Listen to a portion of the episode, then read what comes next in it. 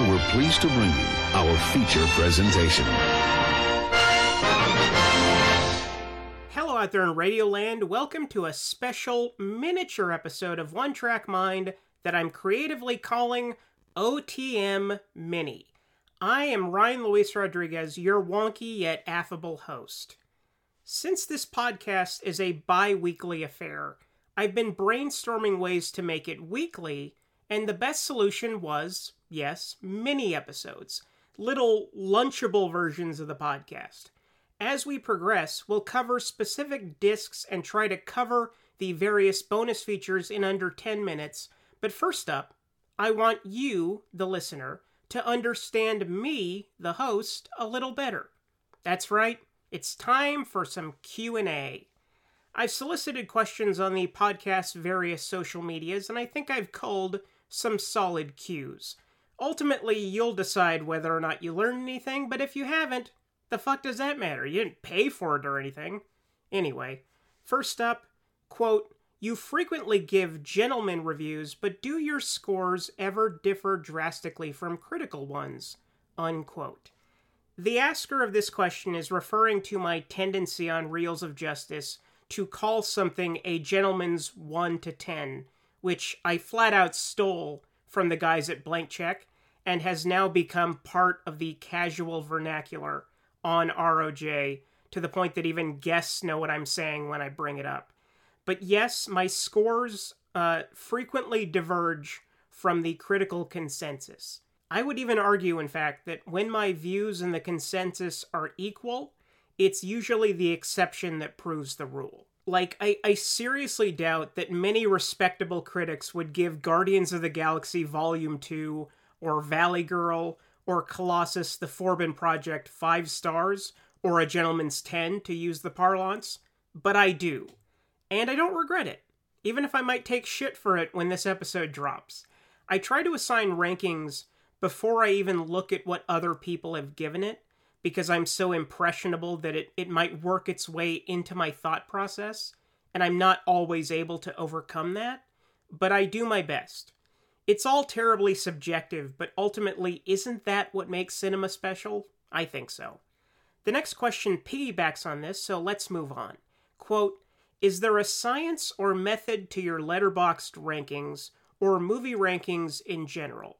Is it based on how you feel, or do you have a rating system?" Unquote. There is a method of sorts in that I purely go by my gut.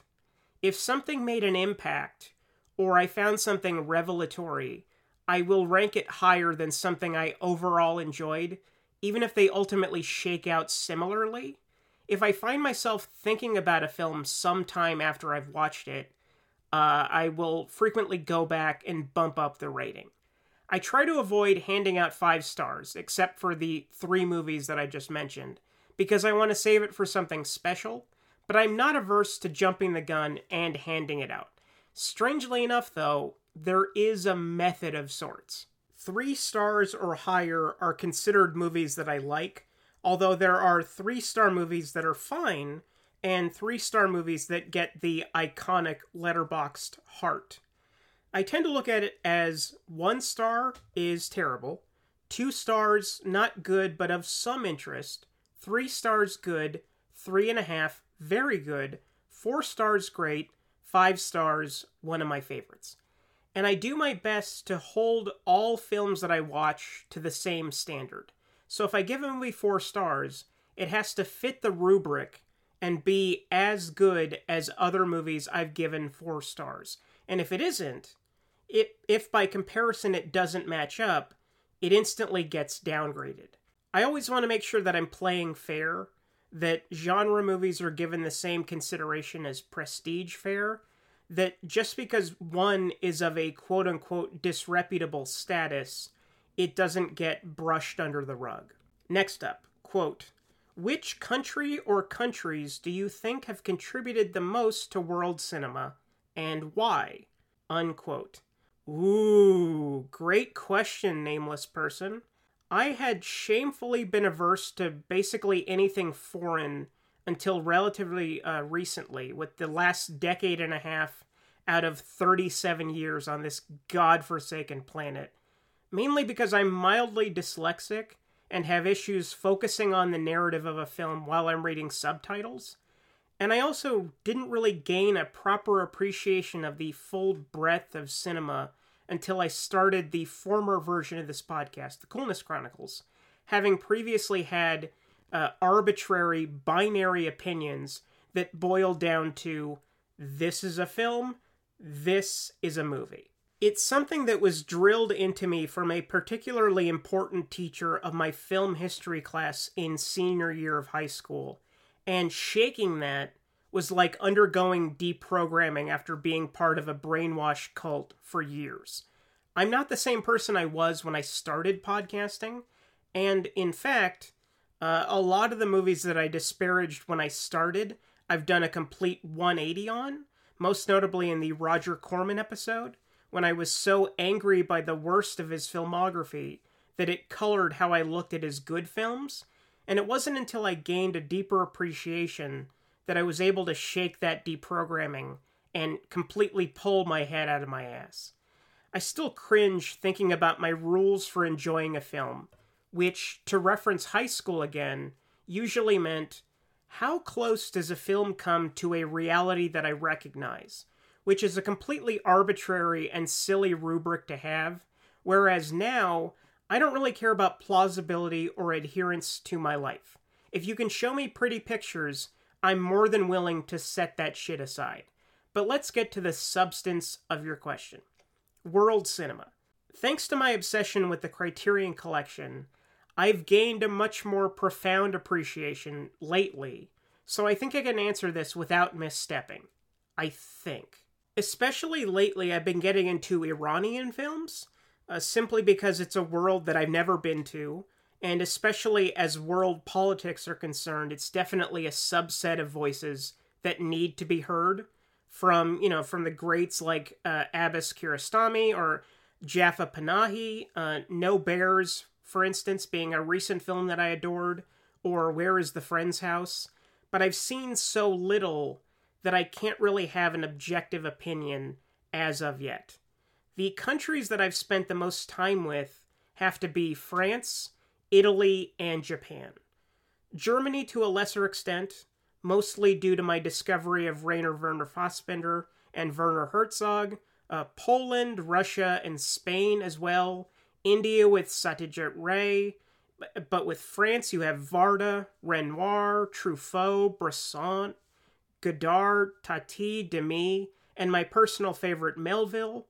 When I think of art films, I think of France, and the Young Turks in the 1960s helped break apart the conventions and styles of the medium, and stitch it back together through distinctive aesthetics. And Japan, you have perhaps the most accomplished and wide-ranging director, Kurosawa, masters like Ozu and Miyazaki, Korida, Seijun Suzuki. There's an elegance there, and often a brashness, stylized but often understated. But honestly, I think you kind of have to throw it to Italy. Italy bounces back and forth between prestige and genre. And if you can jump from Antonioni to Argento, Leone to Visconti, Fellini to Bava, you have something special. Italian compositions are so striking and the talent pool so diverse that I've often found myself in awe more often with them than in other countries. But this is all just a process. I'm still figuring it out as I go. Next up, a two-pronged question. Quote, is there any cinematic creator you are particularly excited about seeing growth in the industry? And is there any technology you're excited about within the industry? Unquote. Interesting two-pronged question. In terms of cinematic creators, I am fascinated to see what Steven Soderbergh continues to do, as he's constantly retiring, then throwing his hat back in the ring, jumping from film to television and back again, making films for streaming services and then theaters, not making any delineation between what goes where. It's just kind of on a whim, and he's constantly refining his style and growing as an anti-formalist, that even when he's not 100% on the ball, he's never boring. Perhaps that's a swerve of an answer, but it's my podcast. I'll do what I want. As for technology, in the past 20 years, I have gone from a proponent of digital cinema to someone dedicated to preserving film first, whether it's projection or actually shooting something on celluloid, because it feels precious and rarefied. But there is an emerging technology that I'm interested in, and it's the volume, better known as StageCraft. Now, StageCraft does away with green screens, which is great, because to me, it's the ugliest way to shoot a film possible. Actors have to constantly be told what they're looking at without being able to visualize it in their minds. It honestly sounds like a nightmare, like a logistical nightmare. Instead, StageCraft is a 360-degree circular panel of LED screens that project finished visual effects and sets and can be manipulated through real-time gaming engines. And if we're going to progress even further through this uncanny valley, this studio-mandated IP market saturation, this seems to be something that I can grow to appreciate, or at least be fascinated by. Next up. Quote, is there a film from your childhood that you credit for your love of cinema? Unquote. Honestly, I don't really stand by most of the non-animated films I experienced at my younger ages, so I'm going to have to half answer your question by pivoting a bit.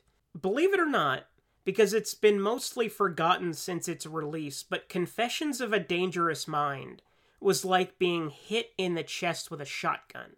It made me pay closer attention to composition and lighting and mise en scène, to borrow a pretentious term, and suddenly I wanted all movies to look and feel like that. Similar examples, Paul Thomas Anderson's Punch Drunk Love, I believe released that same year, 2002, and Hitchcock's North by Northwest, which I discovered on DVD at around the same time.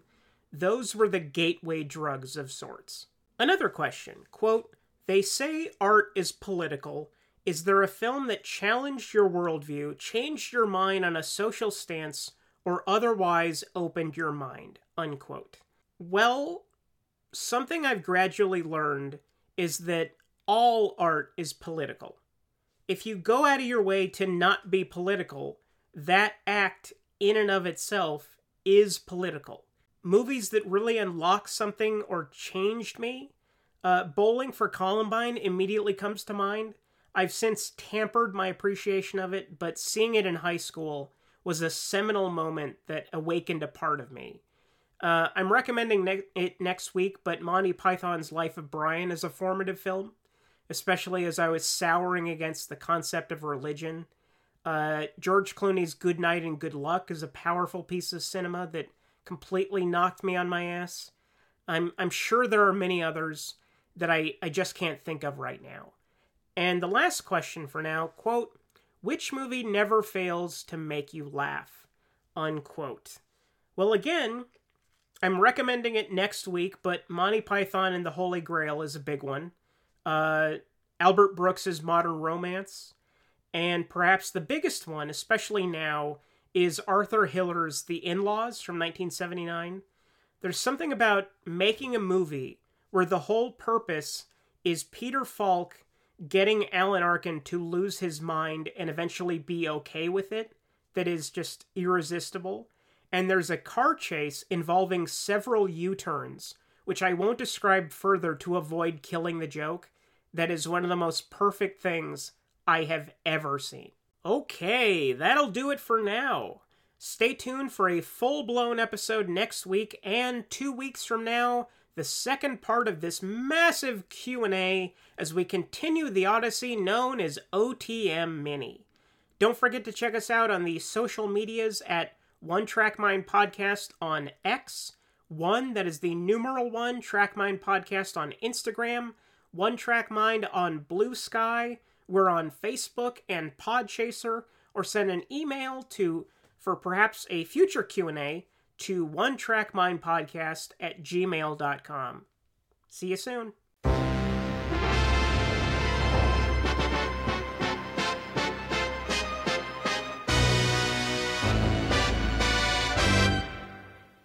Darn, that's the end.